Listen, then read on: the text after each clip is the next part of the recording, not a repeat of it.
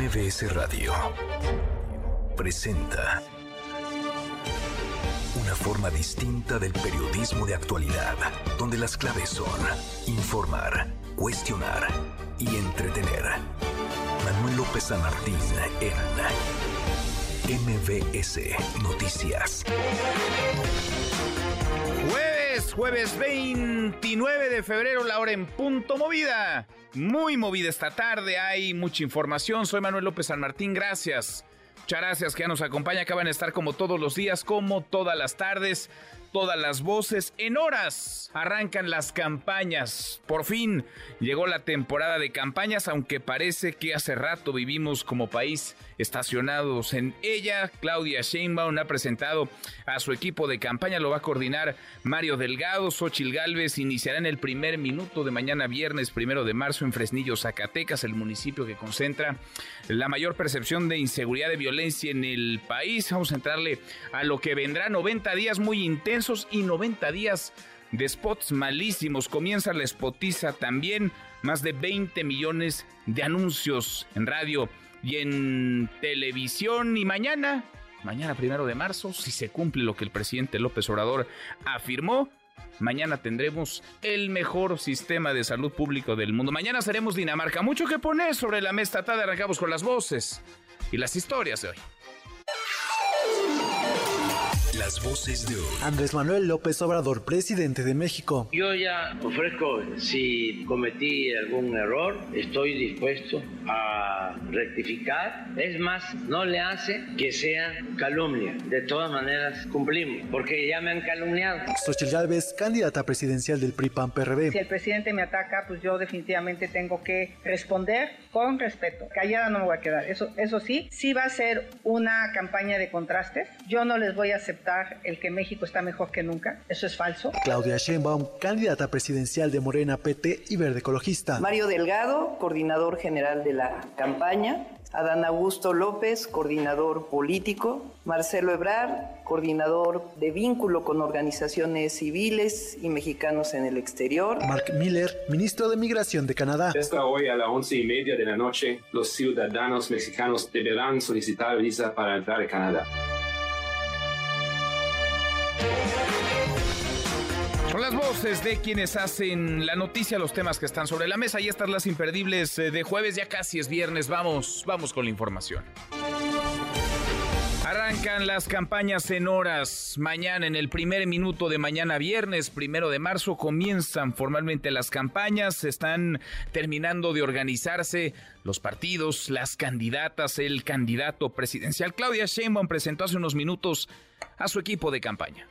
Mario Delgado, coordinador general de la campaña, Citlali Hernández, coordinadora de enlace con mujeres, Adán Augusto López, coordinador político, Tatiana Cloutier, coordinadora de voceros, Marcelo Ebrar, coordinador de vínculo con organizaciones civiles y mexicanos en el exterior, Estela Damián, coordinadora de defensa del voto, Gerardo Fernández Noroña, coordinador del vínculo con organizaciones sociales, Renata Turren, coordinadora del vínculo con diálogos por la transformación, Ricardo Monreal, coordinador de enlace territorial, Olivia Salomón y Ana María Lomelí, enlace con el sector empresarial, Manuel Velasco, coordinador de alianzas, Regina Orozco, coordinadora de vínculo con organizaciones culturales y artistas, y César Yáñez, coordinador de agenda y giras. Este es el equipo que me va a acompañar estos tres meses.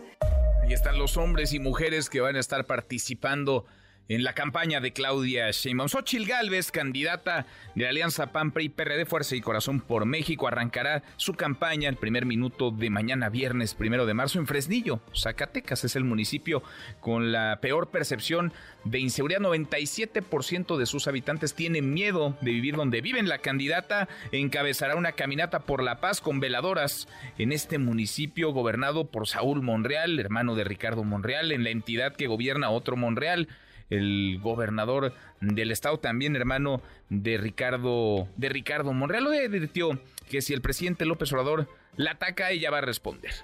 Si el presidente me ataca, pues yo definitivamente tengo que responder con respeto. Callada no me voy a quedar. Eso, eso sí, sí va a ser una campaña de contrastes. Yo no les voy a aceptar el que México está mejor que nunca. Eso es falso. Mañana tendríamos que tener un sistema de salud como el de Dinamarca, ¿no? Dijo que el primero de marzo habría un sistema de salud mejor que el de Dinamarca. Falso. Pues sí, eso dijo el presidente, lo dijo hace algunos meses, aseguró que el primero de marzo México tendría, tiene algunas horas todavía para cumplirlo, el mejor sistema de salud público del mundo. Jorge Álvarez Maínez, por su parte, candidato de Movimiento Ciudadano, arrancará campaña en Lagos de Moreno, Jalisco. El evento está programado a las 19 horas de mañana viernes. Otro tema, el gobierno de Justin Trudeau anunció que Canadá volverá a solicitar visa a los ciudadanos mexicanos, esto con el fin de frenar el flujo de solicitantes de refugio que están llegando al país. La medida entrará en vigor este mismo jueves, jueves a las 23.30 horas. La voz del ministro de Inmigración canadiense, Mark Miller. Esta hoy a las once y media de la noche, los ciudadanos mexicanos deberán solicitar visa para entrar a Canadá u obtener una autorización electrónica de viaje si cuentan con una visa americana de no inmigrante válida o han tenido una visa canadiense en los últimos 10 años y están viajando por vía aérea con pasaporte mexicano. Nuevas medidas pues para los eh, mexicanos, para quienes quieran ir a Canadá. Sobre esto el presidente López Obrador descartó romper relaciones con Canadá, dijo que respeta esta decisión e informó que su gobierno va a actuar con prudencia, con serenidad, aunque hizo un, así lo llamó, pequeño reproche fraterno. No podemos nosotros romper relaciones con Canadá ni con otros gobiernos porque es muy bueno el intercambio económico. Van trabajadores mexicanos a Canadá desde hace tiempo. Entonces tenemos que actuar con prudencia, con serenidad. Si acaso un pequeño reproche fraterno, respetuoso al primer ministro, porque nosotros les ayudamos, y él lo sabe, para que se aceptara que Canadá participara en el Tratado de libre comercio. Curioso fraseo, pequeño reproche fraterno. Habría que analizar por qué van tantos mexicanos a Canadá, por qué se están queriendo quedar a vivir allá y no acá en su país. A propósito del presidente arremetió contra el juez que absolvió al imputado por haber presuntamente abusado sexualmente de una niña de cuatro años en el Estado de México, en Atizapán de Zaragoza. La voz del presidente todos esos jueces, magistrados, ministros, si acaso, pero raras veces aplican la ley, se quedan en la aplicación del derecho, pero en ningún caso puede ser que haya poder. Toman en cuenta la justicia. Lo acabamos de ver con este juez, lo de la niña. Pero esa es la mentalidad. No fue a la hora que dice la, la investigación. Eso lo vivimos todos los días. Porque imagínense, se deja en libertad, como se hizo cuando se dejó en libertad a Caro Quintero, un sábado. ¿Cómo queda el país? ¿Cómo queda el Estado mexicano? ¿Cómo queda el presidente?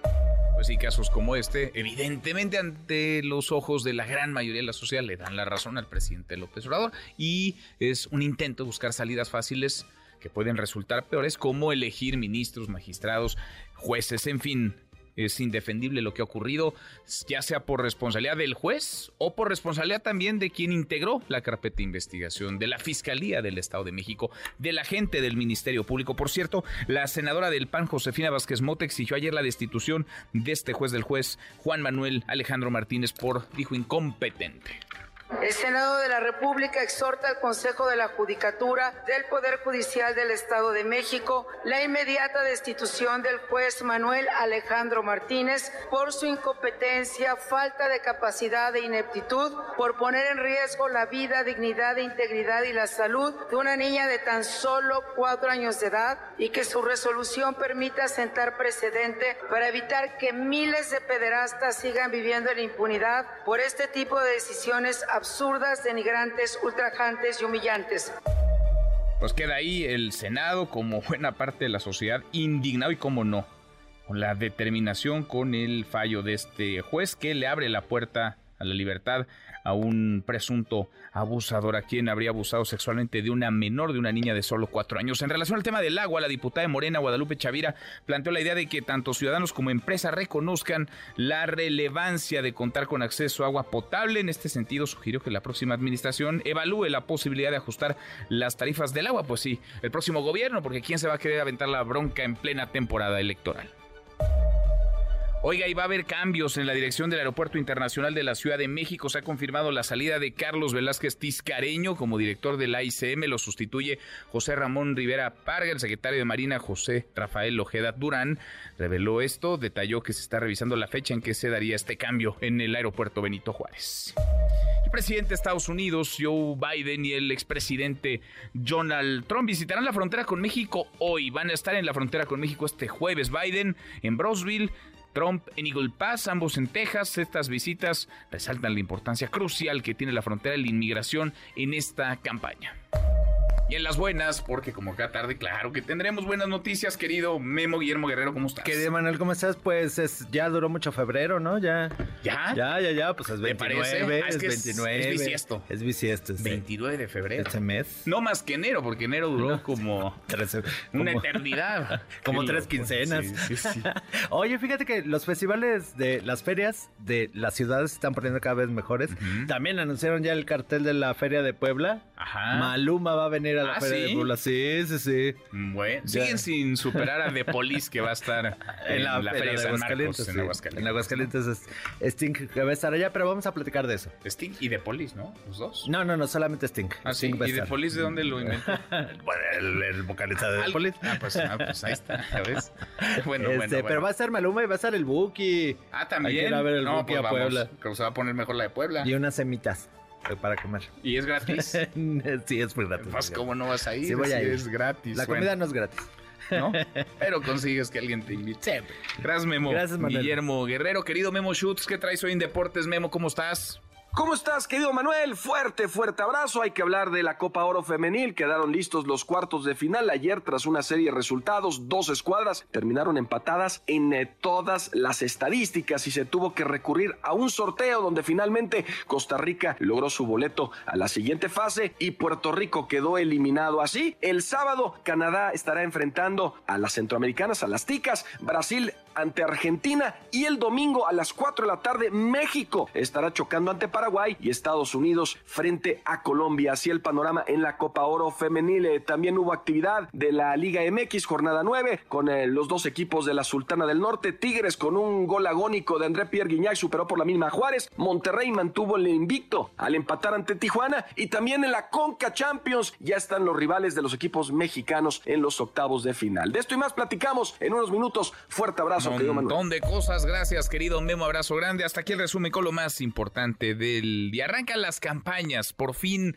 arrancarán. Que a los ojos de muchos, seguramente usted se preguntará, bueno, ¿cómo es que apenas van a arrancar? Si tenemos en campaña, en época electoral, mucho tiempo, pues sí.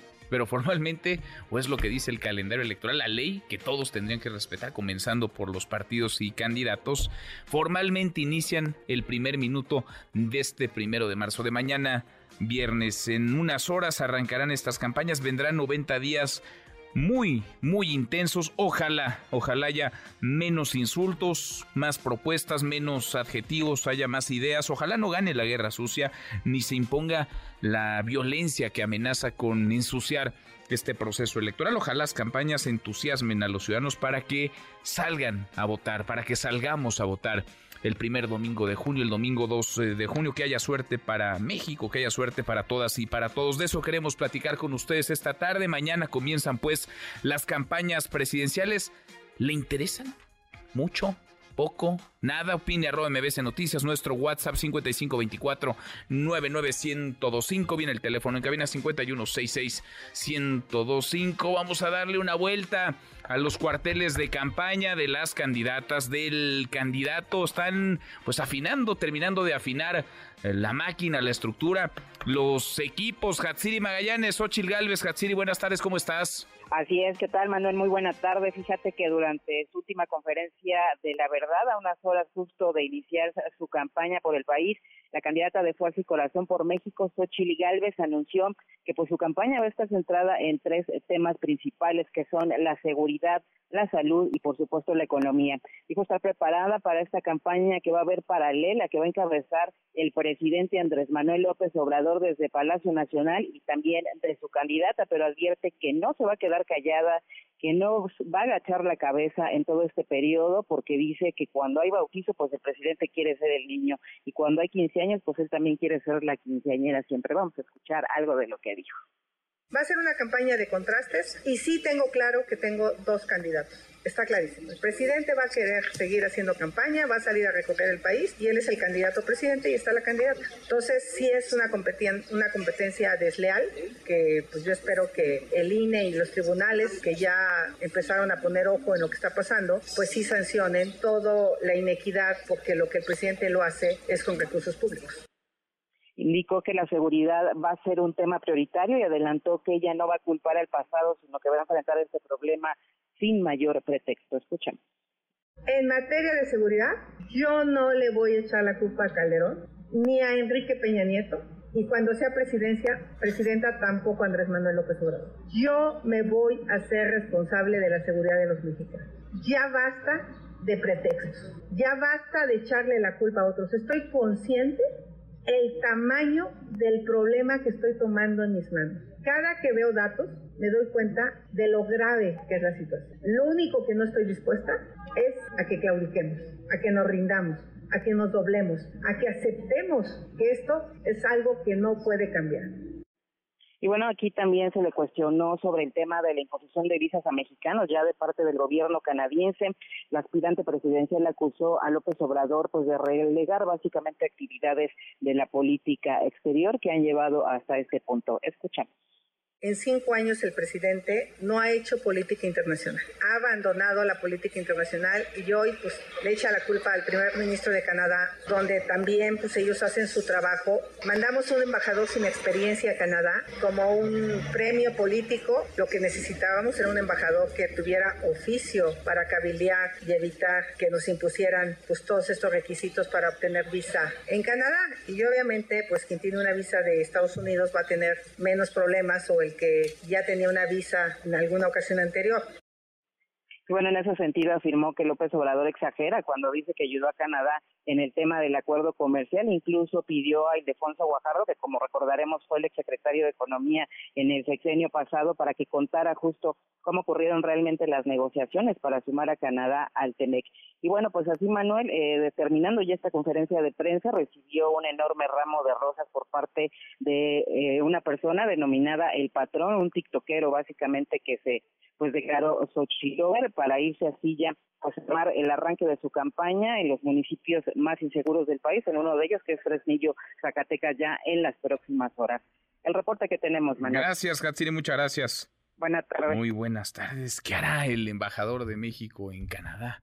¿Qué estará haciendo Carlos Joaquín, el exgobernador de Quintana Roo, que sin experiencia y a manera de premio fue enviado a Canadá.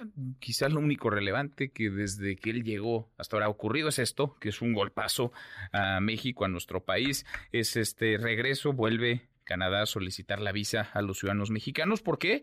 Pues porque hay un enorme flujo de solicitantes de refugio que están llegando a aquel país. ¿En qué ocupará su tiempo? qué dedicará sus días, sus noches el embajador mexicano allá? ¿Quién sabe? Seguramente la está pasando de maravilla, la está pasando de lujo. Arrancan pues en el primer minuto de mañana, mañana viernes primero de marzo, las campañas. Escuchábamos el cierre de estas conferencias de la verdad, las mañanetas de Xochitl Gálvez. Le agradezco estos minutos a Santiago Krill, coordinador de la campaña presidencial de Xochitl. Santiago, gracias. ¿Cómo estás? Buenas tardes.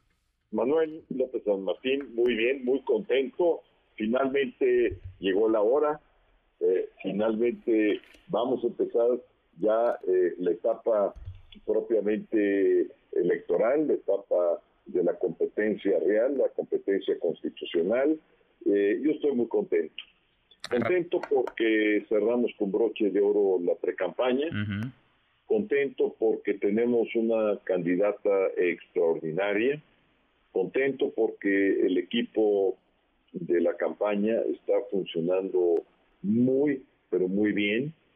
Eh, hace muchos, pero muchos, muchos años yo no veía eh, un grupo tan integrado, dedicado, eh, conocedor y entusiasta. van a, van a arrancar, Santiago. Sí. Sí, sí, sí. Van a arrancar en Fresnillo, en, Zacatecas, y no es casualidad que vayan a iniciar allá. Fresnillo es el municipio en donde hay mayor percepción de inseguridad en todo el país. prácticamente el 100% de los habitantes de Fresnillo, el 97% tienen miedo de vivir donde viven, Santiago.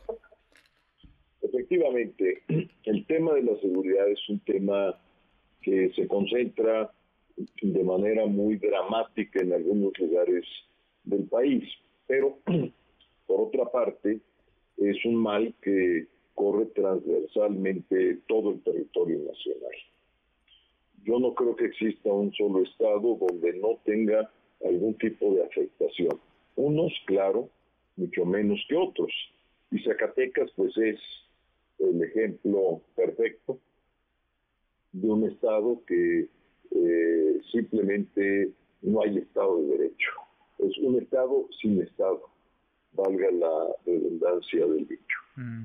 Es eh, Fresnillo, Zacatecas, una entidad además gobernada por eh, Morena, mientras que Claudia Sheinbaum iniciará en el Zócalo, ustedes lo harán en, en Fresnillo. entiendo que parte, digamos, de la narrativa de la campaña de Xochitl Galvez es sin miedo, eh, Santiago. Eh, ¿A qué se enfrentan ustedes? Eh, ¿Qué van a hacer? ¿Qué va a ocurrir los próximos 90 días que serán muy intensos antes de llegar al domingo 2 de junio, el día de las elecciones? Pues mira, dos cosas.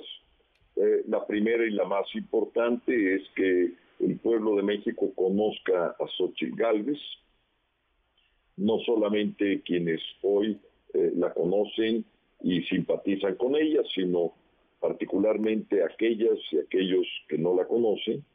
Todavía tenemos casi el 40% de la población que no conoce a Xochitl Galvez, eh, que no conoce su gran historia de superación, de haber salido de un pueblo indígena y haber pasado pues todas las pruebas habidas y por haber, haber vencido la adversidad, la adversidad de ser indígena, de ser mujer. En este país todavía, infortunadamente, el machismo impera por todas partes, de poder superarse, llegar a la Universidad Nacional Autónoma de México, recibirse como ingeniera y empezar eh, un trabajo de su profesión, llegar a ser una empresaria, eh, una mujer que además innova, eh, porque es científica, y entonces ella construye los llamados eh, edificios inteligentes que permiten eh, pues ahorrar agua, consumir mucho menos electricidad, tener con una conexión interna buena para la comunicación de quienes habitan en ese tipo de edificaciones. y además, pues, esto se ha convertido pues en un modelo eh, que nace eh, en México con Xochitl Calves eh, y que ha sido realmente un hito bueno, pero eso es parte de su vida. La otra parte pues es una mujer dedicada con enorme compasión por quienes menos tienen, por los que están marginados, sean de pueblos indígenas, o de los sectores más vulnerables del país. Y por otra parte pues tiene la experiencia de haber sido una magnífica alcaldesa en la Ciudad de México, la alcaldía Miguel Hidalgo, eh, que ha sabido ganar eh, bien, eh, democráticamente, y por la otra, pues también haber sido una gran senadora de la República. ella se debe pues, ser parte de los grupos que frenaron eh, las reformas que hubieran destrozado al país. Muy combativa, Xochitl, en el, en el, en el Senado, muy, muy combativa. Entonces pasa por esto, por dar a conocer a Xochitl, por mostrar, digamos, estos eh, atributos y por convencerme, imagino, Santiago, las encuestas, vaya, las conocemos tú y yo, eh, tienen arriba a Claudia Sheinbaum, los márgenes varían dependiendo la medición que uno revise. Hay unas serias, hay unas que más bien parecen eh, propaganda, pero es, es remontable. Alcanzarán estos 90 días para dar la batalla y revertir lo que hoy marcan los números. Mira, los números en este momento este, estén bien o mal hechas las encuestas. Los números eh, no son relevantes en el sentido que no dicen eh, lo que es el pronóstico que puede suceder en la elección. Son, son los números de, hoy, con todos los efectos que se tienen. Mira, por ejemplo, en la elección del 21, nadie hubiese pensado que íbamos a ganar la Ciudad de México. Eso nosotros lo empezamos a, sentir y sobre todo a ver en nuestras encuestas diarias eh, como a la mitad de la campaña del 21, no antes. Eh, y empezamos a ver cómo en cada una de las nueve alcaldías que ganamos y dos más, porque tuvimos hasta once alcaldías, que los números venían verdaderamente impresionantes día a día.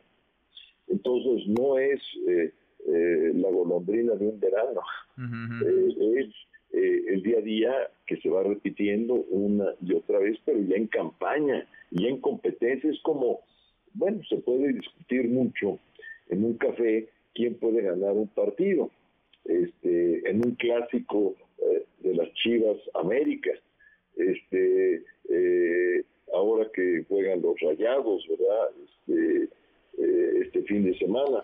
Pues claro, se puede especular lo que se quiera, pero inclusive se puede uno estar en el medio tiempo en un empate y, a seguir haciendo pronósticos. Es más, puede el equipo ir abajo dos goles remontarlos y ganar. ¿Lo ves remontable este, entonces? ¿Ves ganable esta, esta batalla para Xochitl Gálvez? Sí, por supuesto, por supuesto. Estamos confiados en que tenemos a, la mejor candidata y confiados en que tenemos eh, un gran equipo, pero sobre todo que México tiene la necesidad de cambiar de rumbo, la necesidad de encontrar la paz para las familias de México. Eh, Santiago, estoy platicando con Santiago Krill, coordinador de la campaña de Xochitl Galvez. ¿Contra quién es esta batalla? ¿Es contra Claudia Sheinbaum? ¿No es contra el presidente López Obrador? Es contra una manera de hacer gobierno. Eh, porque Morena, eh, el gobierno del presidente López Obrador y Claudia Sheinbaum representan lo mismo. No hay diferencia. ¿Y qué representan? Pues representan al gobierno que ha permitido la mayor violencia que ha existido en la historia moderna del país. El gobierno que ha destruido el sistema de salud. Mm. El gobierno eh, que, se ha que ha desatendido la educación pública. El gobierno que ha desdeñado eh, la ecología y el medio ambiente. El gobierno que ha hecho muy malas inversiones desde el punto de vista social, desde el punto de vista de, lo que puede recibir la gente hacia el futuro. Eh, pues todo esto que representa este gobierno en resultados, todavía hay algo eh, que es más grave. Representa un gobierno que empieza a ser antidemocrático. Mm. Eh, empieza a atacar a la división de poderes, al poder judicial, a los órganos autónomos, empieza a atacar a los periodistas ya de una manera despiadada, eh, buscando coartar la libertad de prensa eh, y la libertad de expresión. Eh, un gobierno que está peleado contra el mundo, salvo con sus amigos que son Cuba, Nicaragua y Venezuela. Pues mira, este revés que tenemos del Canadá no es sin causa, no surge de manera espontánea, eh, eh, surgen una serie de errores de decisión de relaciones internacionales con eh, Canadá, pues, que efectivamente eh, nos han llevado a la imposición de esta nueva visa canadiense. Pues veremos, son muchos los, los temas que confluyen, por lo pronto arrancan en el primer minuto de mañana las campañas, nos dices, es remontable, Xochil Gálvez puede ganar, lo iremos viendo, vendrán 90 días muy intensos. Santiago, te agradezco estos minutos. Manuel López Arbatín, el agradecido soy yo. Gracias, gracias como siempre. Igualmente, muy buenas tardes, es Santiago Krill, coordinador de la campaña de Xochil Galvez. Adrián Jiménez, Claudia Sheinbaum presentó, ya lo había hecho un par de veces más, pero actualizó, digamos, a su equipo de campaña. Adrián, buenas tardes. ¿Qué tal? Buenas tardes, Manuel. Auditorio, así es, pues la candidata a la presidencia de la República por la coalición, digamos, haciendo historia, Claudia Sheinbaum, presentó a su equipo de campaña, siete mujeres, siete hombres que la acompañarán por los próximos 88 días que dure este proceso de cara a las elecciones del 2 de junio. Será Mario Delgado, coordinador general de la campaña, Citlali Hernández, coordinadora de Enlace con Mujeres, Adán Augusto López, coordinador político, Tatiana Cloutier, coordinadora de voceros y como novedades en este equipo, Marcelo Ebrard, coordinador de vínculo con organizaciones civiles y mexicanos en el exterior, Estela Damián, coordinadora de defensa del voto, Gerardo Fernández Noroña, coordinador del vínculo con organizaciones sociales, Renata Turren, coordinadora del vínculo con diálogos por la transformación, Ricardo Monreal, coordinador de enlace territorial, Olivia Salomón y Ana María Lomelí también eh, se incorporan a este equipo como enlace con el sector empresarial, Manuel Velasco, coordinador de Alianza, Regina Orozco, coordinadora del vínculo con organizaciones culturales y artísticas, y también como una de las novedades, César Yáñez, coordinador de agenda y giras. En este contexto, Claudia Sheinbaum descartó que para el inicio de su campaña este 1 de marzo en el Zócalo Capitalino vaya a haber acarreo. Vamos a escuchar. Nosotros tenemos una consigna. La gente viene, nuestros militantes, simpatizantes, por su propia voluntad y evidentemente pues se transporta. Nosotros desde hace mucho tenemos una consigna que dice adelante, atrás, a los lados, aquí no hay acarreos. Asimismo, la científica anticipó que no habrá línea del presidente Andrés Manuel López Obrador, como ha trascendido en diversas columnas políticas. Escuchen. ¿No? De que, porque la dicen muchos columnistas, ¿no? De que yo no tengo personalidad, que a mí me dice Andrés Manuel López Obrador, presidente de México, todo lo que tengo que hacer, que cuando llegue a la presidencia me va a estar llamando todos los días por teléfono, y siempre digo, bueno, seguramente en mi tesis de licenciatura de física estaba atrás el presidente López Obrador dictándome las fórmulas, o en la tesis de maestría dictándome, o en la tesis de doctorado, o en la jefatura de gobierno de la Ciudad de México, o en la alcaldía de Tlalpan. Yo estoy muy segura de mí misma. En otro tema, tras los asesinatos de Miguel Ángel Zavala Reyes y Armando Pérez Lona, aspirantes a la alcaldía de Marabatío de en Michoacán, desde Morena y del PAN respectivamente, la candidata presidencial por Morena, el PT y el Verde Ecologista negó que exista un clima de violencia generalizado en el país. Incluso anunció que visitará ese municipio en próximos días. Así lo dijo. Vamos a escuchar nuevamente. Hay zonas en el país en donde hay una coordinación entre el Instituto Nacional Electoral y la Secretaría de Seguridad Pública eh, del Gobierno de México y hay esta coordinación y este vínculo para saber dónde tiene que haber pues, mayor vigilancia. Eh, voy a ir yo a Marabatío en esta o la, próxima semana, no esta que viene, sino la otra. Vamos a ir a Michoacán, ahí a ese municipio. Porque tenemos que visitar todos los municipios del país, o donde podamos, pues darle ánimo a la gente de que participe. Además, en relación a los reportajes que refieren que el presidente Andrés Manuel López Obrador tuvo supuestos relaciones o dudosas relaciones con el narcotráfico, Marcelo Ebrard dijo que no hay una intención, que hay una intención política para influir en la próxima elección de nuestro país y deteriorar al movimiento de la llamada cuarta transformación. Al respecto, Claudia Sheinbaum pues dijo que se mantendrán las relaciones con el vecino país del norte. Manuel, parte de lo acontecido en esta presentación de su equipo de bueno, De nuevo, lo presentó, fueron como dos o tres, ¿no? Ya con esta la la alineación, la presentación de la alineación que Claudia Sheinbaum ha mostrado. Adrián, esta yo creo que ya es la última versión previo al arranque de campañas. Gracias, gracias Adrián.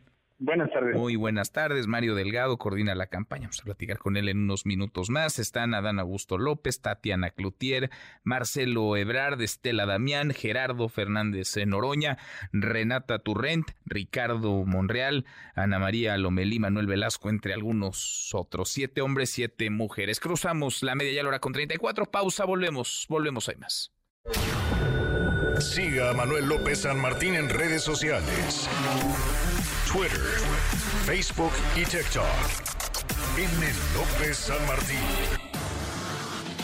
Continúa con la información con Manuel López San Martín en MBS Noticias. MBS Noticias con Manuel López San Martín. Continuamos. Seguimos, cruzamos la media hora con 37. Mañana, primero de marzo, lo escuchábamos, lo decíamos ya arrancan las campañas, pero el primero de marzo no solo será relevante por eso. Mañana es la fecha que el presidente López Obrador se dio, le dio a su gobierno para tener el mejor sistema de salud pública del mundo. Esto decía el presidente hace algunos meses.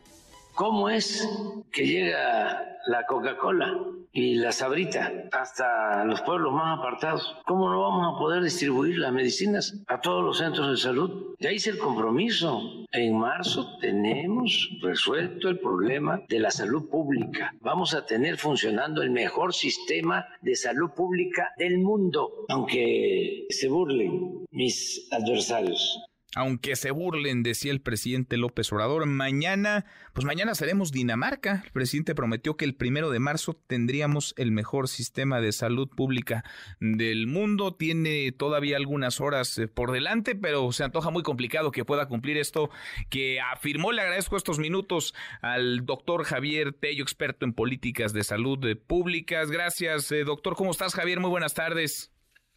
Buenas tardes, qué gusto. Igualmente, gracias por platicar con nosotros. Eh, llegó el plazo, qué nervios, eh, Javier, porque ya mañana es primero de marzo.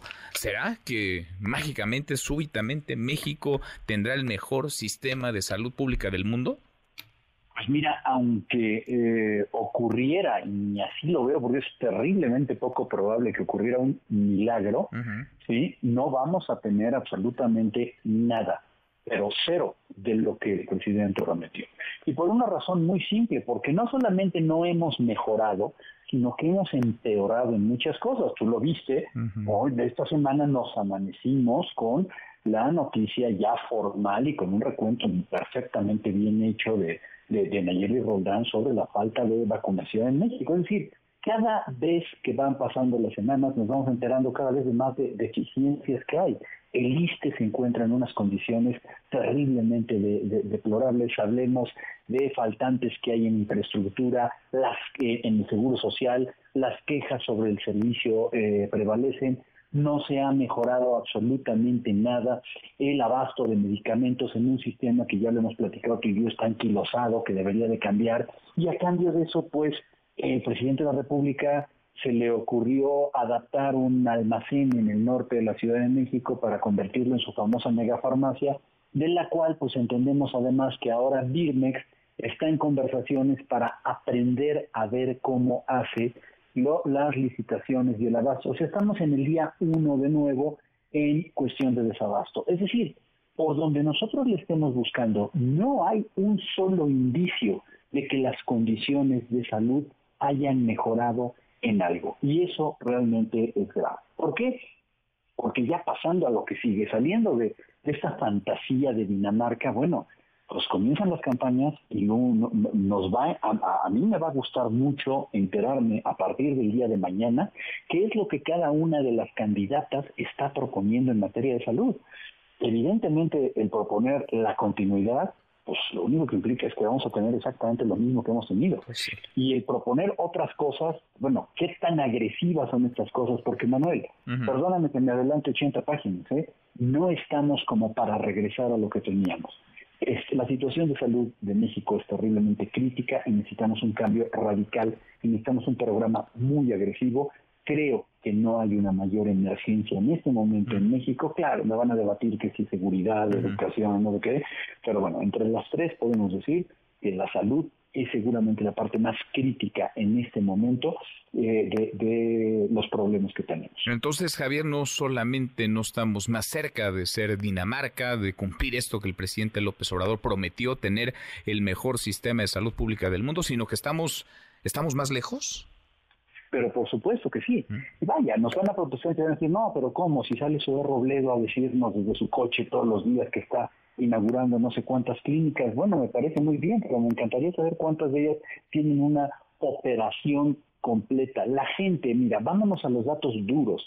¿Por qué la gente, no la que no sabe que no tiene eh, eh, eh, una seguridad social, la gente del Instituto Mexicano de Seguro Social, quienes tienen los derechohabientes del INPE, los derechohabientes del ISTE, ¿por qué están yendo cada vez más a la medicina privada? ¿Por qué se están yendo a la farmacia de la esquina? Gente con seguridad social, por una cosa que se llama conveniencia, porque se llama cercanía, porque se llama calidez en el trato.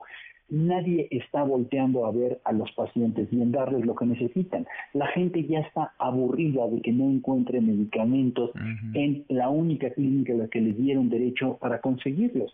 Si no cambiamos radicalmente la mentalidad, si no pensamos en los pacientes, los familiares de los pacientes, los cuidadores de los pacientes, en lo que está gastando nuestra población de su bolsillo y no se invierte de manera seria en ello, no vamos a avanzar en salud. Mm, bueno, entonces déjame detenerme en dos rubros que me parecen fundamentales. Hay otros, por supuesto, pero estos dos son muy ilustrativos. Distribución, decía el presidente López Obrador, si llega la Coca-Cola, si llegan distintas marcas de productos y alimentos a todos los rincones del país, ¿cómo no vamos a llegar nosotros con medicamentos? Distribución y abasto, porque se ha hablado mucho del desabasto de medicamentos, sobre todo en aquellas poblaciones que necesitan un tratamiento con urgencia. Pienso en aquellos pacientes, niños, niñas, muchos de ellos eh, con cáncer. Distribución y abasto, Javier, ¿para adelante o para atrás hemos ido? ¿Más cerca o más lejos de parecernos, y perdóname que caiga en el lugar común, a Dinamarca, pero es el ejemplo que usan recurrentemente en la 4T? Hemos ido hacia atrás y te voy a decir por qué porque seguimos pensando en cómo resolvemos el problema del presidente, cómo resolvemos el problema de las instituciones, cómo hacerle para que estas clínicas que te corresponden, la única farmacia en la que tienes derecho a ir, tengan los medicamentos. ¿Sabes cómo obtienen sus medicamentos en Dinamarca, Manuel? Vas a la farmacia de la esquina, a la farmacia comercial más cercana, y ahí te surten los medicamentos del gobierno y el gobierno los paga. Si tuviéramos nosotros esta fórmula, no estaríamos en ese mismo dolor de cabeza en el que se encuentran, porque hoy lo que tenemos es un sistema de, abasto dinosaurico que viene de la época del, eh, del poscardenismo, en donde lo que está buscando hoy el presidente es soluciones para su problema. ¿Cómo hacemos para abastecer estas unidades? Y no estamos pensando cómo hago para darle a los, a los pacientes de, de manera inmediata, de manera cercana y de manera cómoda sus medicamentos. Pues ahí están los pendientes, que no son pocos, se acumulan y estamos lejos, muy lejos. ¿Qué más hubiéramos querido que mañana, primero de marzo, poder abrir con esa información y decir que México tiene el mejor sistema de salud pública del mundo? El presidente se había comprometido a eso, lo prometió una y otra vez. No va a suceder. Gracias, muchas gracias como siempre, Javier. Te mando un abrazo, que estés muy bien. Un abrazo grande, muy buenas tardes. El doctor Javier Tello, experto en políticas de salud. No lo deseamos nosotros, lo puso sobre la mesa el presidente, él marcó la fecha, el plazo y el compromiso y no, no se va a poder cumplir. Cuarto para la hora, pausa, volvemos, volvemos, hay más. Redes sociales para que siga en contacto: Twitter, Facebook y TikTok. M. López San Martín. Continúa con la información con Manuel López San Martín en MBS Noticias. Ya estamos de regreso. MBS Noticias con Manuel López San Martín. Continuamos. Seguimos, Laura, con 48 eh, están haciendo de las suyas. Ahora en la Cancillería, en la Secretaría de Relaciones Exteriores, personas embosadas, personas encapuchadas que simpatizan con el eh, movimiento Ayotzinapa. Hay quienes se identifican como estudiantes, como normalistas, otros como familiares de algunos de los 43 eh, desaparecidos. Los hemos visto esta semana en gobernación, también ayer en el Senado lanzando petardos, cometiendo actos eh, vandálicos. Nora Bucio, Nora, ¿cómo estás? Muy buenas tardes. Así es, Manuel, te saludo con muchísimo gusto y de la misma forma a la audiencia. Déjame comentarte que hace apenas unos cuantos minutos se han retirado estos autobuses en donde viajaban los representantes de las diferentes normales rurales del país y también, por supuesto, encabezados por los padres y madres de los estudiantes desaparecidos de la normal de Ayotzinapa. Antes de retirarse y una vez concluido el mitin político donde todos fijaron su postura con relación a estos casi 10 años de la desaparición de los jóvenes y el incumplimiento de la promesa del presidente Andrés Manuel López Obrador de localizarlos eh, el paradero de cada uno de ellos, bueno, pues eh, los estudiantes se dieron a la tarea de realizar pintas, lanzar petardos, no solamente a la fachada de la Secretaría de Relaciones Exteriores, Manuel, sino también a una parte del estacionamiento donde los vehículos oficiales son resguardados. También estuvieron lanzando piedras en algunas de las cámaras de seguridad que se encuentran colocadas fuera del lugar y los petardos lograron destruir parte de los eh, las puertas de vidrio al interior de este recinto donde, bueno, pues el personal se resguardó, no hubo actividades durante alrededor de dos horas que duró esta actividad afuera. Y déjame decirte que esta ha sido una de las más eh, reactivas de las protestas que han realizado los estudiantes normalistas de esta escuela y también, por supuesto, acompañados por eh, algunas organizaciones solidarias. No ha habido lesionados hasta el momento, que es lo que se sabe. Se retiraron una vez concluido este procedimiento, salieron resguardados también por algunos elementos policíacos, Manuel, pero bueno, pues sin ser molestados, obviamente, se subieron a estos autobuses y de ahí partieron. Déjame comentarte también que los padres y madres de los 43 eh, anunciaron que se van a mantener por tiempo indefinido en el plantón instalado en el Zócalo a pesar del evento de arranque de campaña de Claudia Sheinbaum y solo se retirarán hasta que les den cita para reunirse con el presidente Andrés Manuel López Obrador. En esta cuarta jornada de protestas, en esta ocasión en la Secretaría de Relaciones Exteriores, el abogado de las familias, Vidulfo Rosales, señaló que a pesar de los mensajes del Ejecutivo, no existe ninguna autoridad que los atienda actualmente, con lo que dan por hecho que se les han cerrado las puertas. Escuchemos al abogado Vidulfo Rosales. La demanda inmediata por la cual está el platón es sencilla, es que nos puedan dar eh, de parte de presidencia una fecha para de reunión con el presidente. No estamos diciendo que nos reciba ya el presidente, que nos dé una fecha y nosotros nos retiramos, pero no ha sido posible, pues ninguna, hasta hoy en día ninguna institución nos ha recibido y al no tener ninguna respuesta, pues nos vamos, el plantón se va a mantener ahí. Estaba programado terminarlo el día de hoy. el evento de mañana, no nos vamos a quitar, ahí vamos a, este, permanecer. Ante la posibilidad de que busquen desalojarlos del plantón del Zócalo, el activista dijo que los padres y las madres los estaremos esperando.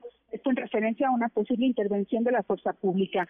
En el mitin realizado fuera de la Secretaría, donde nadie se acercó a atender su demanda de diálogo con la canciller Alicia Bárcena, o a quien le solicitarían que insistiera en la extradición de Tomás Herón de Lucio y de Ulises Bernabé García, quien era jefe de Barandilla, y negó que un grupo de estudiantes fuera llevado al lugar y actualmente se encuentra asilado en Estados Unidos. Debido a esta situación, también aseguraron que el diálogo con el gobierno federal se encuentra detenido y las familias acordaron una jornada de lucha extendida en los próximos meses, los que serían los últimos del sexenio de López Obrador, donde las protestas se recrudecerán en septiembre y concluirán el 2 de octubre de este año. Escuchemos nuevamente a Vidulfo Rosales. Sí, nosotros por eso estamos iniciando ya nuestra jornada de lucha desde la jornada de lucha va a iniciar desde inició el día 26 de este mes y va a concluir el 2 de octubre de este año. Nosotros probablemente eh, vamos a evaluar en estos días cómo, cómo se resuelve la demanda que estamos planteando y de ahí dependerá si nos regresamos a Guerrero viene una segunda jornada de lucha y viene una tercera así hasta llegar eh, al mes de septiembre, que se intensificarán las movilizaciones. Manuel, las familias han regresado al plantón en el Zócalo. Es lo que tenemos hasta el momento. Bueno, bueno, entonces su intención es que extorsionando, cometiendo actos vandálicos, delitos, lanzando petardos, los recibe el presidente. Es decir, esa es su manera de, entre comillas, negociar. Gracias, Nora. Seguimos pendientes. Muy buenas Muy buenas tardes. Y no se van y háganle como quieran. Estuvieron esta semana en gobernación, estuvieron en el Senado, hoy en la Cancillería. En todos estos sitios realizaron actos vandálicos, cometieron delitos, se van impunes, regresan a su plantón y como si no pasara nada. Cinco para la hora. Los numeritos del día. Citlali, ¿sabes Citlali? Qué gusto, qué gusto saludarte. ¿Cómo estás? ¿Qué tal Manuel? Buenas tardes a ti, buenas tardes también a nuestros amigos del auditorio. Te comento que en este momento están operando mixtos los principales indicadores en Estados Unidos y en México. El Dow Jones Industrial pierde 0.05%, el Nasdaq retrocede 0.54% y el S&P BMW de la Bolsa Mexicana de Valores gana 0.23%, se cotiza en 55.481.38 unidades. En el mercado cambiario, el dólar en ventanilla bancaria se compra en 16 pesos con 49 centavos, se vende en 17 pesos con 50 51. El euro se compra en 18 pesos con 19, se vende en 18 pesos con 74 centavos. Finalmente te comento cómo se cotiza la criptomoneda más conocida, el Bitcoin. Pierde 3.45%, se compra en 1.032.208 pesos por cada criptomoneda. Manuel es mi reporte. Gracias, muchas gracias, Itlali. Muy buenas tardes. Economía y finanzas. Con Eduardo Torreblanca. Lalo, qué gusto, qué gusto saludarte, ¿cómo estás?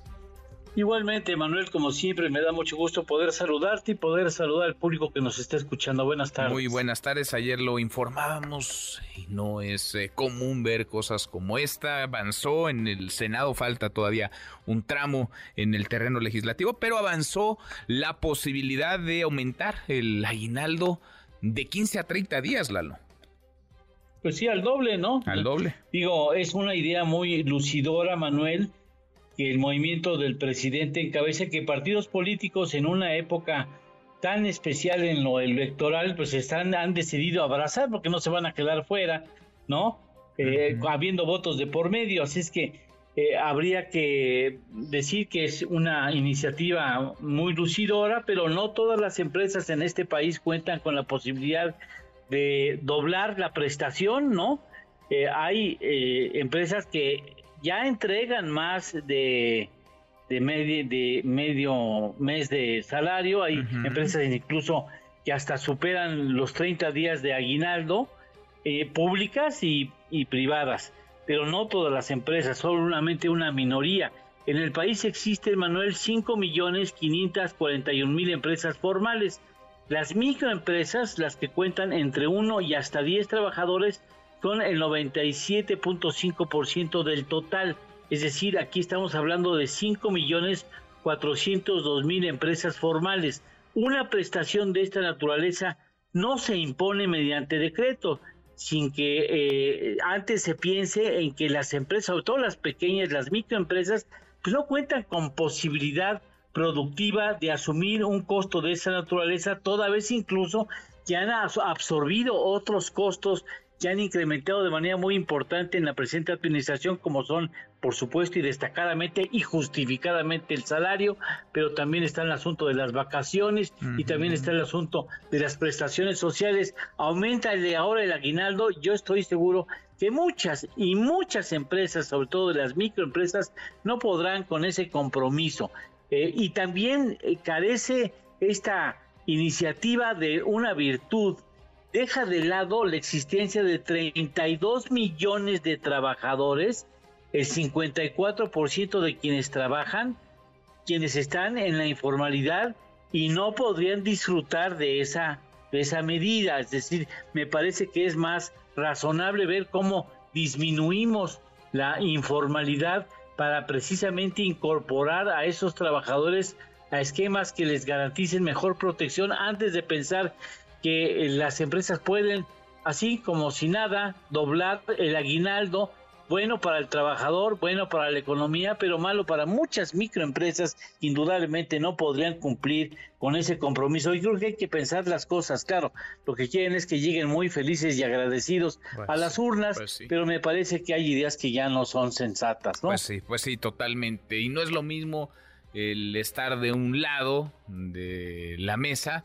que el estar del otro. No es lo mismo ser borracho que cantinero. Con qué facilidad legislan algunos, Lalo, sin conocer, ¿no? Del, del contexto y sin escuchar, sobre todo, para, para que lo que están legislando pues tenga sentido, no pueda, pueda ser viable y sea, si no es mucho pedir, sea también responsable. Postre, Lalo, ¿tenemos postre? Gracias que sí. Hoy es el Día Internacional de las Enfermedades Raras que se considera internacionalmente que hay aproximadamente 7000 este, 7000 enfermedades raras en el mundo y en México, en nuestro país hay 10 millones de mexicanos que padecen alguna de estas enfermedades raras. Mira, qué, buen dato, qué interesante. Qué interesante y tanta conciencia que nos falta hacer al respecto. Abrazo, gracias Lalo. Gracias Manuel a ti, gracias a ti y saludos al auditorio. Muy buenas tardes, es Eduardo Torreblanca, Laura en punto. Tenemos como todas las tardes, claro que tenemos buenas noticias. Gracias, Manuel. Jueves. El jueves más raro del año es 29 de febrero porque es año bisiesto. Le tenemos un dato que tal vez no sepa. La ciudad de Anthony, en Texas, es la capital mundial del año bisiesto. Y hoy darán un festín a los nacidos en este día, que no son pocos. Bueno, vamos con las buenas noticias. La diversión y la tradición de la Feria de Puebla 2024. Uno, apúntese otra más. La Feria de Puebla.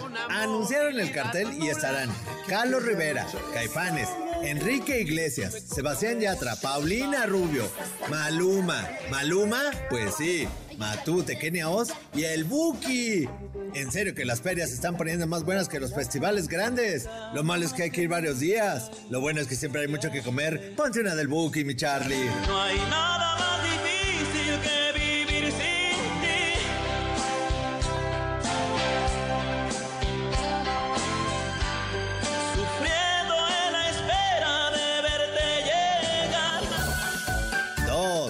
Y regresó a la feria de Chapultepec, lugar emblemático en donde una vez me caí y me raspé los cachetes. Pero volvió como el parque de diversiones Aztlán. Ayer se hizo una preinauguración y lo que sabemos es esto. La entrada será gratuita aunque los juegos costarán de 35 a 100 pesos. Habrá rueda de la fortuna, carrusel, tazas locas. Mire, yo como la neta ya soy viejito, no me subo ni al ratón loco. Ponte música de feria, mi Charlie, como de los caballitos.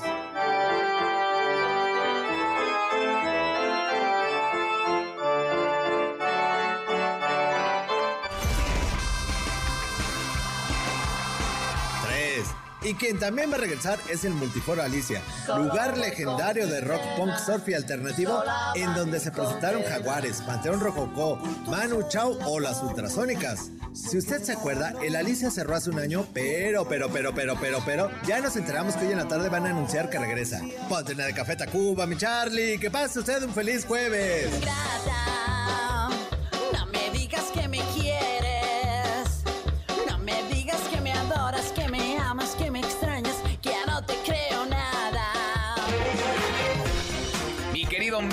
Guillermo Guerrero, 29 de febrero. 29 de febrero. El día más raro del año también es el día de las enfermedades raras. También. Hoy también, entonces. Hay varias cosas que, que se celebran hoy.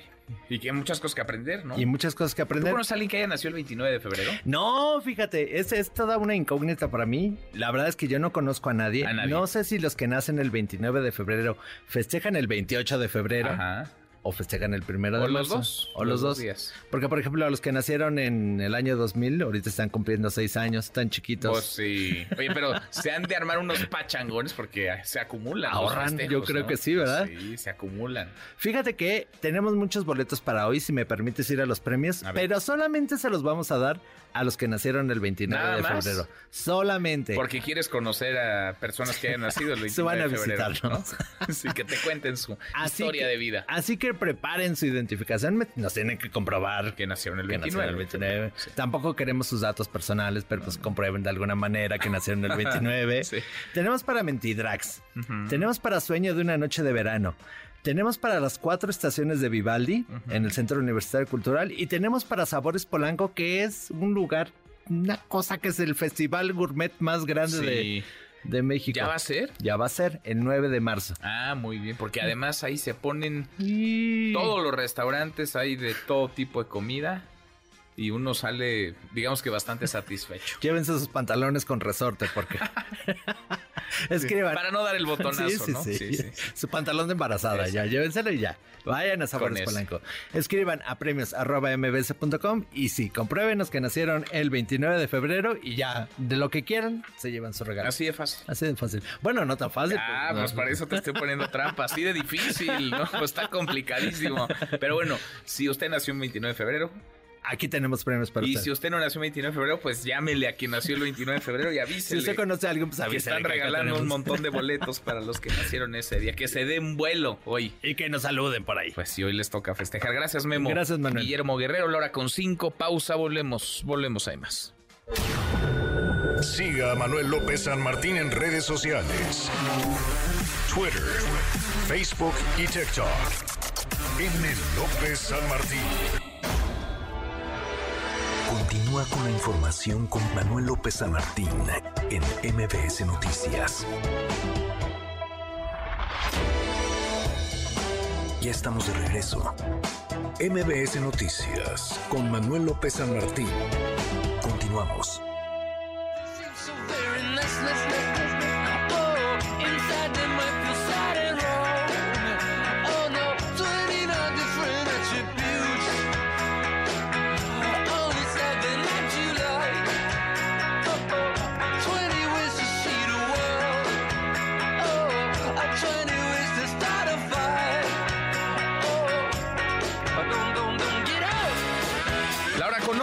Es eh, jueves, ahí la llevamos, ya casi es viernes, jueves 29 de febrero, se acaba febrero.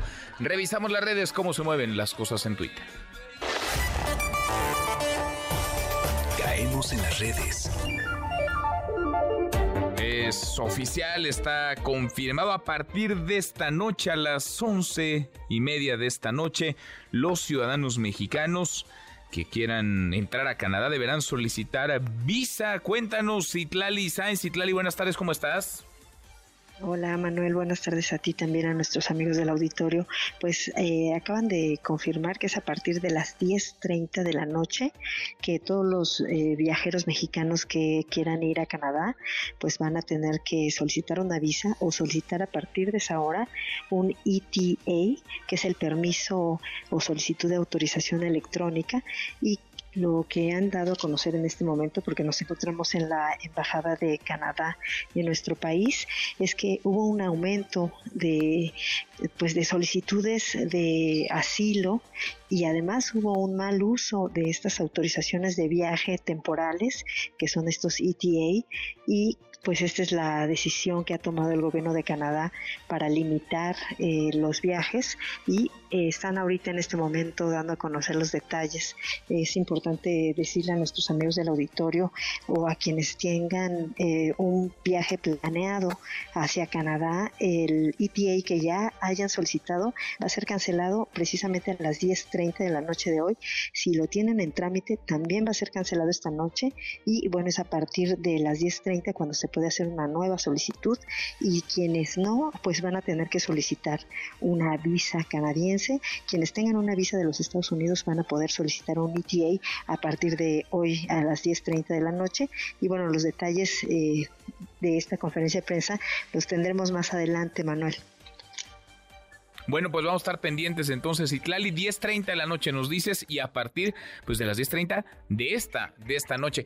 Quienes ya tienen Sí, un vuelo, quienes eh, ya tienen un viaje programado en las próximas horas, si es antes de las 10.30 pues les aplica lo que hay actualmente. Si es después, les va a aplicar ya esta nueva normatividad.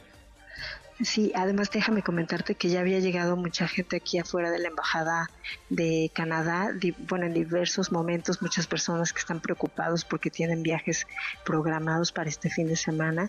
Había el caso de una señora que traía a su hija y una sobrina que por eh, cumplir 15 años decidieron no fiesta sino viaje a Canadá y ahorita pues no tenían eh, una respuesta. En este momento eh, las autoridades, la vocería de la de la Embajada de Canadá en México es, está dando a conocer pues esta información y bueno, vamos a, a dar a conocer ya el detalle de lo que se esté diciendo aquí. Bien, pendientes. Gracias, Itlali, muchas gracias. Buenas tardes. Muy buenas tardes. Así se hizo este anuncio en voz del ministro de Inmigración canadiense, Mark Miller. Esta hoy a las once y media de la noche, los ciudadanos mexicanos deberán solicitar visa para entrar a Canadá. U obtener una autorización electrónica de viaje si cuentan con una visa americana de no inmigrante válida o han tenido una visa canadiense en los últimos 10 años y están viajando por vía aérea o pasaporte mexicano. Pues ahí está la decisión unilateral, sobra decirlo, de Canadá. No gustó. En México habló del tema el presidente López Obrador. Parte de la mañanera, Rocío Méndez. Rocío, buenas tardes, ¿cómo te va? Buenas tardes, Manuel. Así se pronunció el presidente Andrés Manuel López Obrador desde la estación Cancún Aeropuerto en Quintana Roo, donde hoy se desarrolló la conferencia del Ejecutivo Federal y fue cuestionado sobre la reactivación del requisito de visa a mexicanos que viajen a Canadá.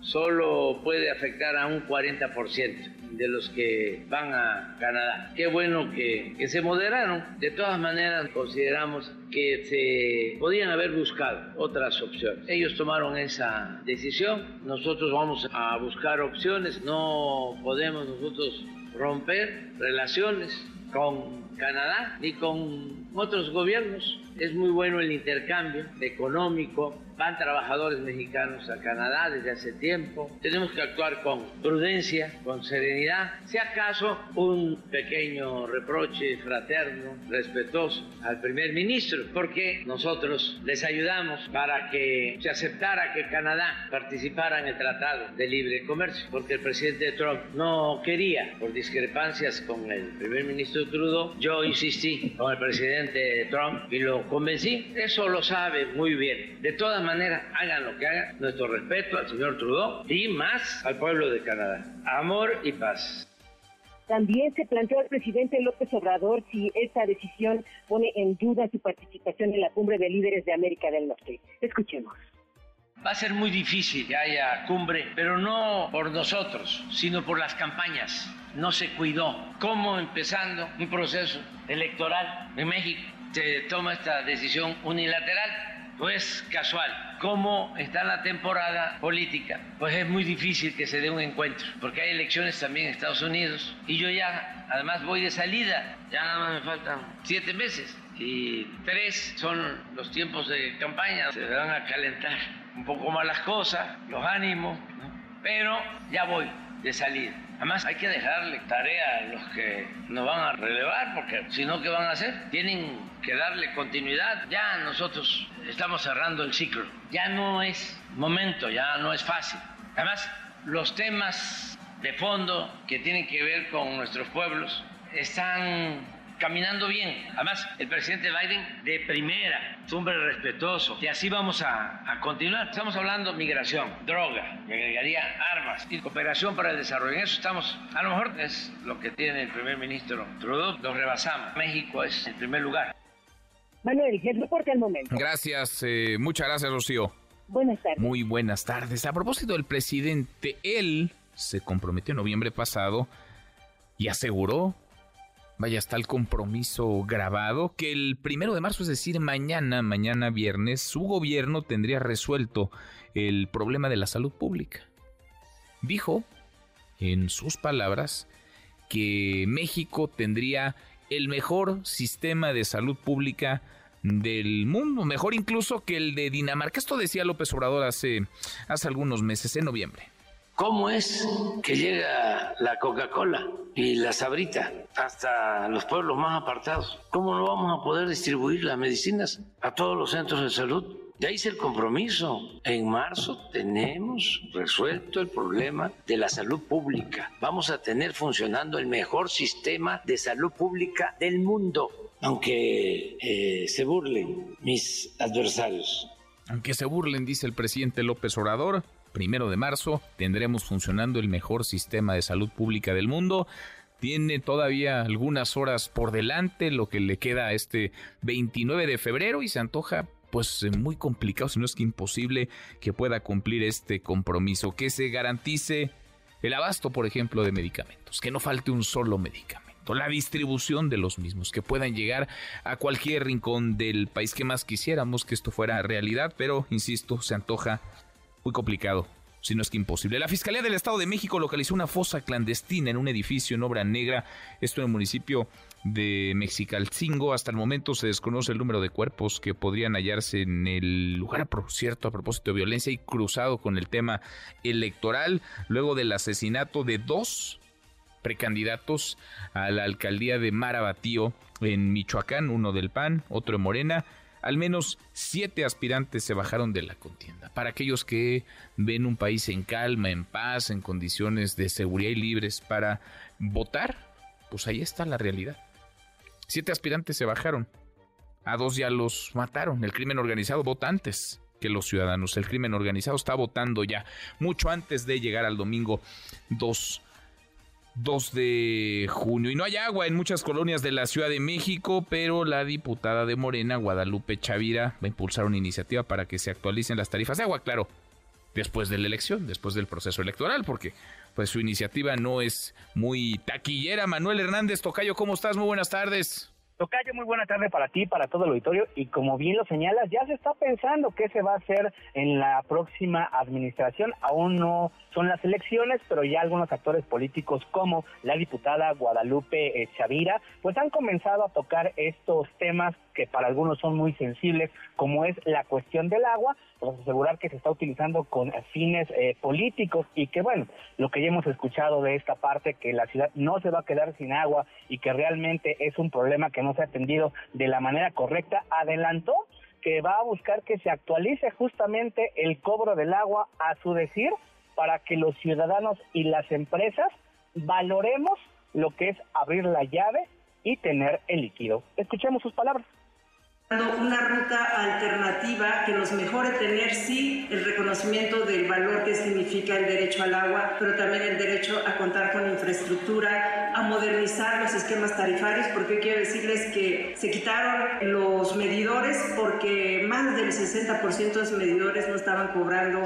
y algunos injustamente también hacían un cobro. Entonces se tiene que ir pensando en generar y modernizar el cobro justo, pero también el equipamiento en esta ciudad. Recordemos, Tocayo, que el cobro de agua en la Ciudad de México ya está sectorizado y no es precisamente por cuánta agua te llega, sino más bien en qué zona vives y de ahí se determina lo que tú tengas que pagar.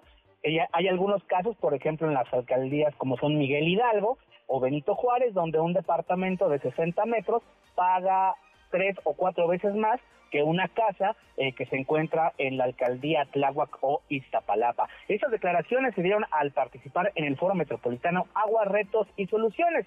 Dijo que esta opción de incrementar el costo del agua es porque la recaudación es mucho menor a lo que se necesita y entonces hay que ver la manera de tener los recursos y que todos paguen el agua. Escuchemos. Y las cifras hoy que acabo yo de revisar en los reportes de ingresos de la Ciudad de México, hoy la ciudad eh, tiene una recaudación de 8 mil millones de pesos. El presupuesto que le da al sistema de aguas el gobierno de la ciudad, estamos hablando que son 13 mil millones de pesos, o sea, 5 mil millones de pesos lo subsidia el gobierno de la ciudad.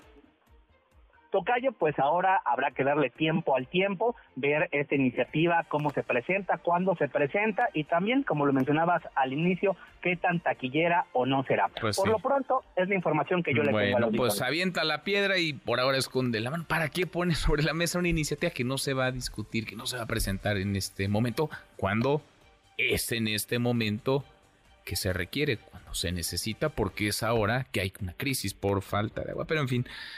Así se las gastan. Gracias, Tocayo. Muchas gracias. Excelente tarde. Muy, muy buenas tardes. ¿Cómo para qué? Pues es tratar de jalar el reflector únicamente, de hacerse notar, de querer brillar. En fin, falta un rato para la temporada de lluvias y las presas que abastecen al Cutzamala están muy por debajo de su capacidad. El Cutzamala está en el 38%, 38.2% según el corte del martes pasado, cuando para un mes de febrero tendría que estar por arriba del 75%. Está a la mitad o menos de su capacidad. Pero no solo es la Ciudad de México. Verónica Bacás, Verónica, muy buenas tardes, ¿cómo estás?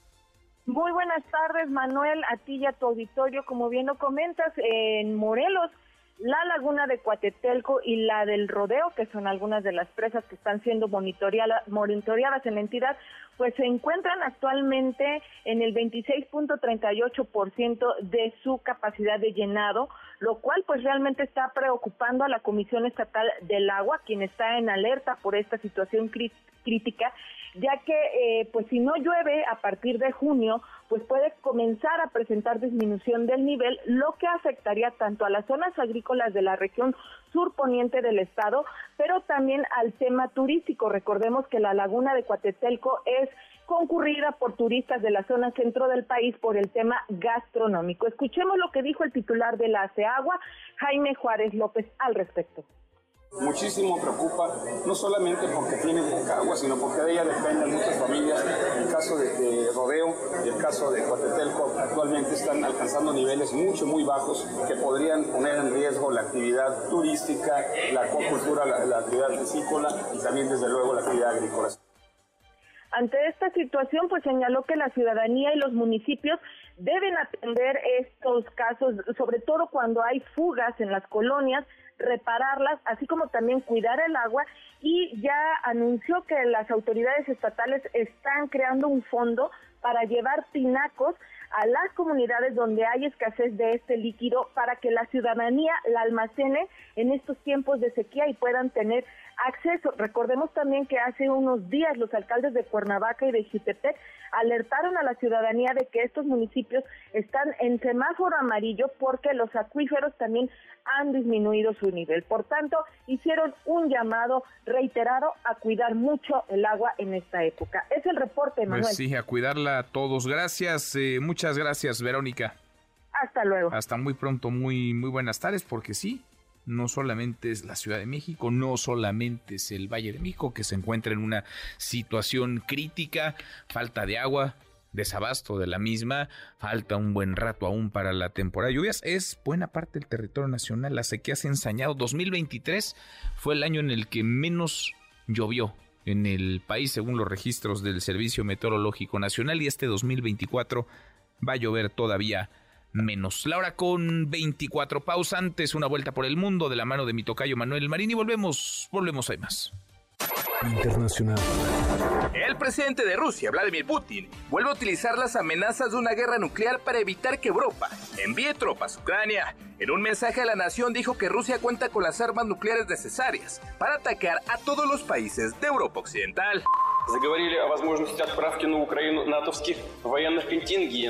Empezaron a hablar de la posibilidad de enviar militares de la OTAN a Ucrania, pero recordamos el destino de los que una vez enviaron sus contingentes al territorio de nuestro país. Ahora las consecuencias para los que intervengan serán mucho más trágicas. Más de 100 personas murieron en la llamada masacre de harina en la franja de Gaza. El ejército israelí habría disparado contra cientos de personas esperaban desesperadas la entrega de ayuda humanitaria ante la hambruna que se vive por la guerra. Israel afirma que las muertes fueron producto de una estampida humana, mientras que la autoridad palestina afirma que fue una masacre.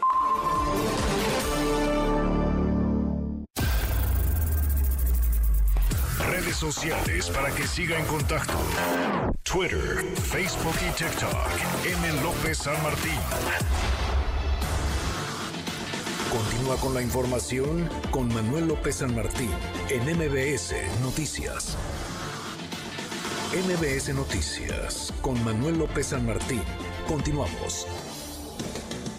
Seguimos, casi llegamos a la media la hora con 28. El presidente López Obrador se detuvo hoy en el terreno judicial, el que ha puesto sobre la mesa una iniciativa de reforma a la Constitución para, entre otras cosas, modificar la manera en la que se integra el Pleno de la Corte, que los eh, ministros, que quienes eh, lo componen, eh, sean elegidos por la gente, además de los magistrados y los jueces. Habló también de su relación, el vínculo con quien fuera el ministro presidente de la Corte, Arturo Saldívar, y como buena parte de la sociedad, se indignó por el caso de este juez del Estado de México que absolvió a un presunto agresor sexual, el abusador de una niña de solo cuatro años. Más de la mañanera, Rocío Méndez. Rocío, buenas tardes, ¿cómo estás?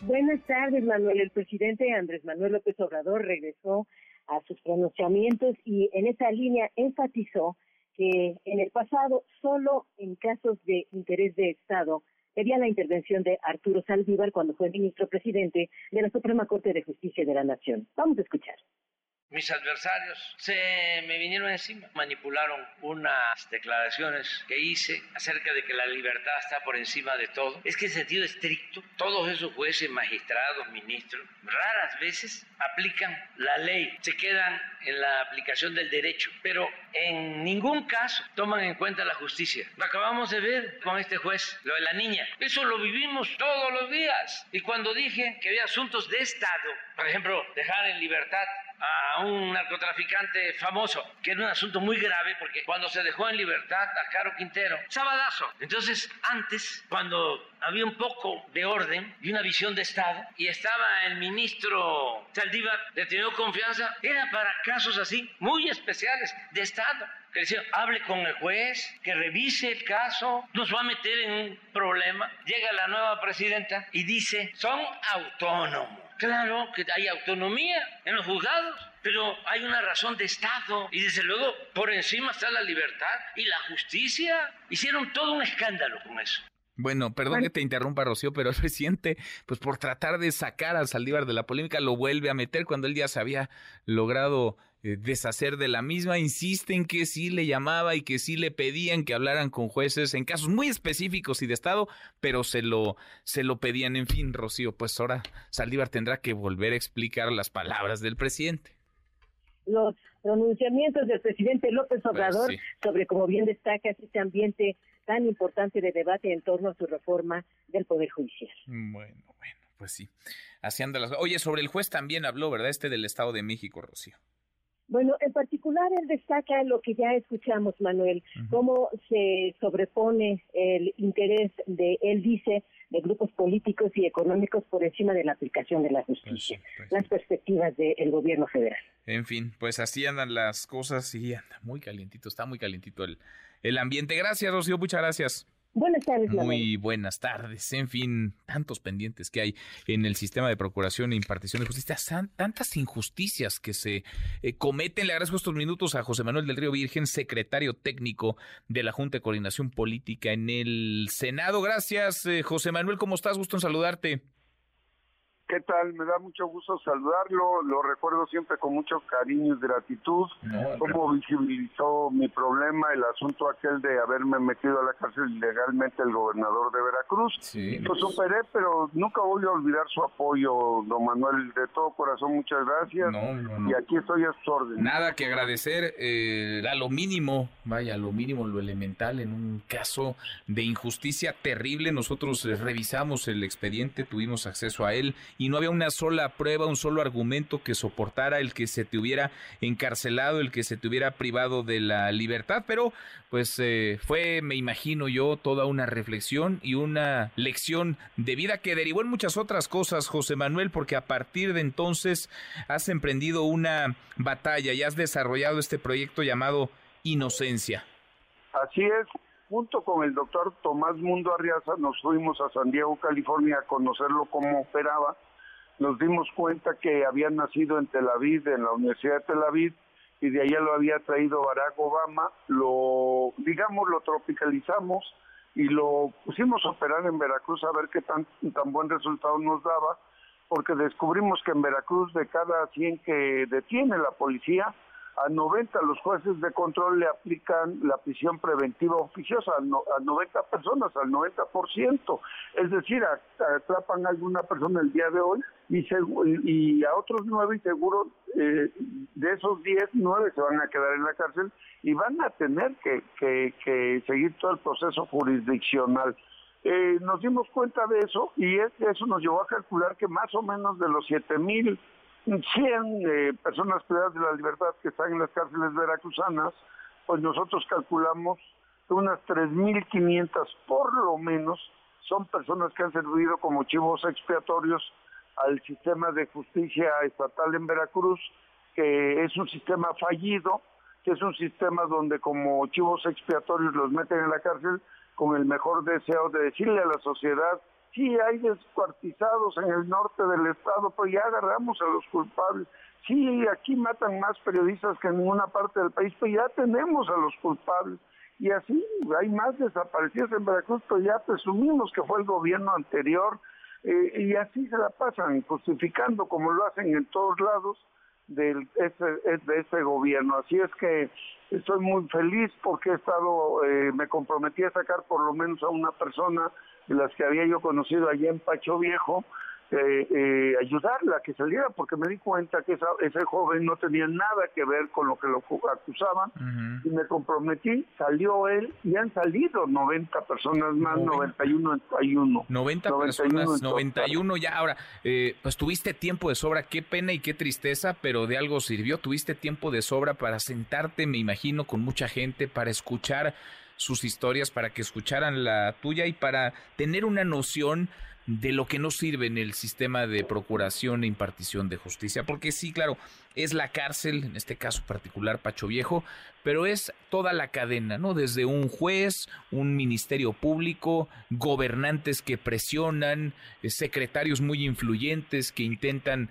eh, saldar eh, viejas facturas o que están en un, en un ámbito de, de vendetta política, de, de revancha o de revancha social, o es la ineptitud, pero digamos, ¿Qué porcentaje de las personas con las que tú conviviste en la cárcel, en el penal de Pacho Viejo, dirías que están ahí de manera injusta, José Manuel?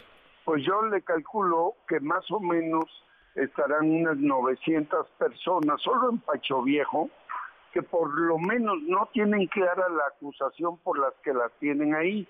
Yo no pude platicar con todos porque como era un recomendado del gobernador del estado y del secretario general de gobierno, me tenían un área restringida total y absolutamente donde no podía yo más que salir de mi celda dos horas a un patio muy pequeño. Pero ellos pedían y me mandaban cartas diferentes para que yo conociera sus historias. Ahí en la cárcel, pues como nada más tenía yo dos horas para salir al patio, eh, me permitió escribir dos libros, uno que se llama Cartas a María, en referencia a Misa, donde le platicaba mi verdad y lo que vivía yo en la cárcel, tan fuerte, tan duro, y la otra que estoy terminando, que es un libro que se llama Historias de cárcel, precisamente donde ahora que tengo tiempo de visitar todas las cárceles en el estado de Veracruz, este, me voy enterando de, cosas terribles, por ejemplo, el tema de que, que hoy le duele mucho a una amiga mía en Papantla, donde ella es hija de una periodista que mataron y ella se duele de que dejaron libre a uno de los que participaron. La verdad es de que yo conozco ese expediente a profundidad y le digo, todas las violaciones que cometió la Fiscalía General del Estado de Veracruz en el caso de esta, esta persona que se llama Antonio N., eh, fueron suficientes para que nunca hubiera estado en la cárcel. ¿Participó no participó? Eso sí, yo no lo sé. Lo cierto es que la Fiscalía debió de haber construido una prueba, una prueba pericial, una prueba eh, eh, sólida, de tal manera que, que no hubiera salido si era culpable. Nosotros en el proyecto Inocencia solamente defendemos a los que son, pensamos, creemos, sostenemos que son inocentes porque el proyecto no permite cobrar un solo peso, no cobramos absolutamente nada, ni para copia, ni para camión, ni para nada. Ahora en este momento, en este momento, preciso momento, estoy en el puerto de Veracruz porque la CNDH acaba de entregarnos una recomendación, o no, no una, 30 recomendaciones contra el gobierno del estado de Veracruz dirigida a su gobernador, donde le dice que la cárcel de tránsito que está aquí en el puerto de Veracruz, que eh, es conocida como el penalito, viola los derechos humanos y les dice todas las partes que viola a los que están ahí. Es una es una es un lugar de transición no más de 60 personas y tienen muchísimo más de, de, 300 personas. Sí, por eso es tan importante visibilizar esto. Vale mucho la pena este proyecto que estás encabezando, que estás ya eh, poniendo en práctica y que ha derivado en la salida de personas eh, detenidas, encarceladas injustamente, 91 personas nos dice, estoy platicando con José Manuel del Río Virgen, secretario técnico de la Junta de Coordinación Política en el Senado, y de tu caso ya te pidió alguien una disculpa al menos, José Manuel, porque te robaron, te robaron meses de vida. Seis meses de vida, seis meses que me permitieron estar en la contemplación y en la reflexión, pero también me permitieron que los demandara yo por daños y perjuicios y me permitieron que la Comisión Ejecutiva de Atención a Víctimas, que es un órgano del Estado mexicano que depende de gobernación, me reconociera como víctima del gobierno del Estado de Veracruz y que la, la Fiscalía General de la República emitiera dos recomendaciones sobre mi inocencia y que eh, también la CNDH emitiera 11 recomendaciones sobre mi absoluta inocencia. Así es que tres instituciones y los partidistas del gobierno morenista de, Veracruz e incluso le dijeron, oye, estás cometiendo una, un atropello, una atrocidad, una violación de los derechos humanos de José Manuel del Río, tienes que dejarlo en libertad inmediatamente. Ellos no pudieron darme una disculpa porque la soberbia eh, se les confunde con la... Eh, ignorancia y, ellos, pues pobres, eh, se quedan ahí en una elección que tendrá que ratificarlos el próximo 2 de junio y que no veo por ningún motivo cómo puedan sostener el gobierno de Veracruz, por ningún motivo lo van a poder sostener porque la sociedad está cansada de que hagan y tengan, construyan chivos expiatorios para decirle a la sociedad, yo sí te estoy defendiendo cuando son puras mentiras. Pues sí, pues sí, queda ahí, eh, por lo menos después de este trago tan amargo, de esta injusticia la que cometieron en tu contra, queda ahí este, este legado y este tocar vidas y transformarlas para bien. Qué bueno y qué gusto escucharte, José Manuel. Gracias como siempre, gracias por platicar con nosotros. Manuel, muchas gracias. Y nuevamente a nombre de mi familia, muchas gracias por haber visibilizado mi caso. Y hoy visibilizamos el caso de muchos otros. Gracias Manuel, éxito porque es un gran eh, comunicador y estoy seguro que va a triunfar muchísimo más de lo que ya es de exitoso. Gracias, gracias a ti, muchas gracias. Es José Manuel del Río Virgen, secretario técnico de la Junta de Coordinación Política en el Senado. Usted se acuerda, lo encarcelaron injustamente, lo encarceló el gobierno de Cuitlagua García, como a otros muchos, como a otros muchos, sin pruebas, sin mayor elemento de pruebas que el dicho del gobernador. Luciana Weiner en MBS Noticias. Luciana, querida Luciana Weiner, qué gusto saludarte, ¿cómo estás? Hola Manuel, el gusto es todo mío. Muy buena tarde para ti, para el auditorio. Muy buena, estás a propósito de temas eh, de justicia y de injusticia. Ah, cómo le gusta a algunos, eh, Luciana, andar criminalizando gente y cuando son jóvenes más todavía. La verdad es que este caso no puedo creer que no sea ya un escándalo nacional. Es un caso de la Universidad de Guanajuato que tuvo una toma de rectoría, una toma de instalaciones por parte de estudiantes que estaban pidiendo pues democratización de las decisiones, estaban pidiendo mayor transparencia por parte de la universidad, poder involucrarse en los procesos de su propia universidad. Esto pasó el año pasado, septiembre, octubre, ellos entregan la rectoría, fueron 22 días de toma, se firma un pliego petitorio y ahora, ahora, la semana pasada le llegan denuncias fiscales, denuncias legales por parte de la Fiscalía del Estado donde se acusa a siete de estos estudiantes, no son todos, digamos, como tú sabes, una movilización con más de, de 100 estudiantes que, que, estaban movilizando, que se estaban quejando, les llega a solo siete estudiantes una denuncia por parte de la Fiscalía del Estado donde los acusan de daño al patrimonio histórico. Esto es un delito de alto impacto, un delito que contempla de 5 a 7 años de cárcel Imagínate para estos jóvenes y para sus familias, ¿no? Me contaba una de las chicas, hablamos con cuatro de estos siete estudiantes, cómo le llegó la denuncia a, la madre de ella, ¿no? Y el policía le decía, ay, chava, ya te van a meter a la cárcel. De ese nivel, pues la criminalización, la locura, estudiantes por manifestarse, Manuel. Vamos a escuchar, Luciana, tu trabajo, qué cosa, y seguimos platicando. Frida, Desiree, Girel, Valeria, Armando, Rodrigo e Ignacio. Ese es el nombre de los siete estudiantes de la Universidad de Guanajuato, que fueron acusados por la Fiscalía del Estado bajo el delito de daños a edificios públicos y bienes con valor artístico e histórico, después de una toma de rectoría de 22 días que se realizó entre septiembre y octubre de 2023, y en el que participaron un grupo mucho más amplio de jóvenes fue la primera que me llegó la notificación a mi domicilio familiar. Le llega a mi mamá, llega un auto del Poder Judicial y pues la primera interacción que tengo con uno de ellos antes de entregarme la notificación fue, ay chava, te van a meter a la cárcel. Ella es una de las cuatro estudiantes denunciadas con las que platicamos. El 3 de octubre, el día que entregaron las instalaciones, la rectora entrante firmó un pliego petitorio con las demandas, la mayoría de ellas relacionadas con la transparencia y la democratización de la toma de decisiones. Las demandas no se cumplieron pero ahora las autoridades amenazan con meterlos a la cárcel. Claudia Susana Gómez firmó un pliego petitorio en donde específicamente se decía que no iba a haber represalias ni económicas, políticas, legales, académicas en contra de los estudiantes que participamos en esa movilización, ¿no? Y no me hace sentido que en un movimiento de más de 100 personas y de tantas divisiones quieran agarrarnos como un castigo ejemplar a siete estudiantes, ¿no? Cuando hablan de castigo ejemplar, se refieren a que el delito por el que los inculparon se considera de alto impacto y contempla de 5 a 7 años de prisión. Están instrumentalizando en este caso a una fiscalía especializada que atiende delitos de los más reprochables en el estado más violento e impune del país y esto con el objetivo de criminalizar a solo siete estudiantes participantes de un movimiento estudiantil. Hoy, estudiantes de la Universidad de Guanajuato estamos aquí porque nos encontramos luchando por la libertad de expresión, nos encontramos luchando. Durante estos días, los estudiantes han estado asesorándose, tranquilizando a sus familias e intentando acceder a la carpeta de investigación para poder defenderse. Al pedir una entrevista con la Universidad de Guanajuato, ellos respondieron a código MBS que no pueden brindar ninguna información para no entorpecer la investigación que lleva la Fiscalía del Estado. Las partes que deben estar enteradas, dicen, ya fueron notificadas. Aseguran también que serán respetuosos de los procedimientos y de las instituciones en un marco de respeto a los derechos humanos. Mientras tanto, se espera que la audiencia inicial se realice el 30 de abril. Yo soy Luciana Weiner y esto es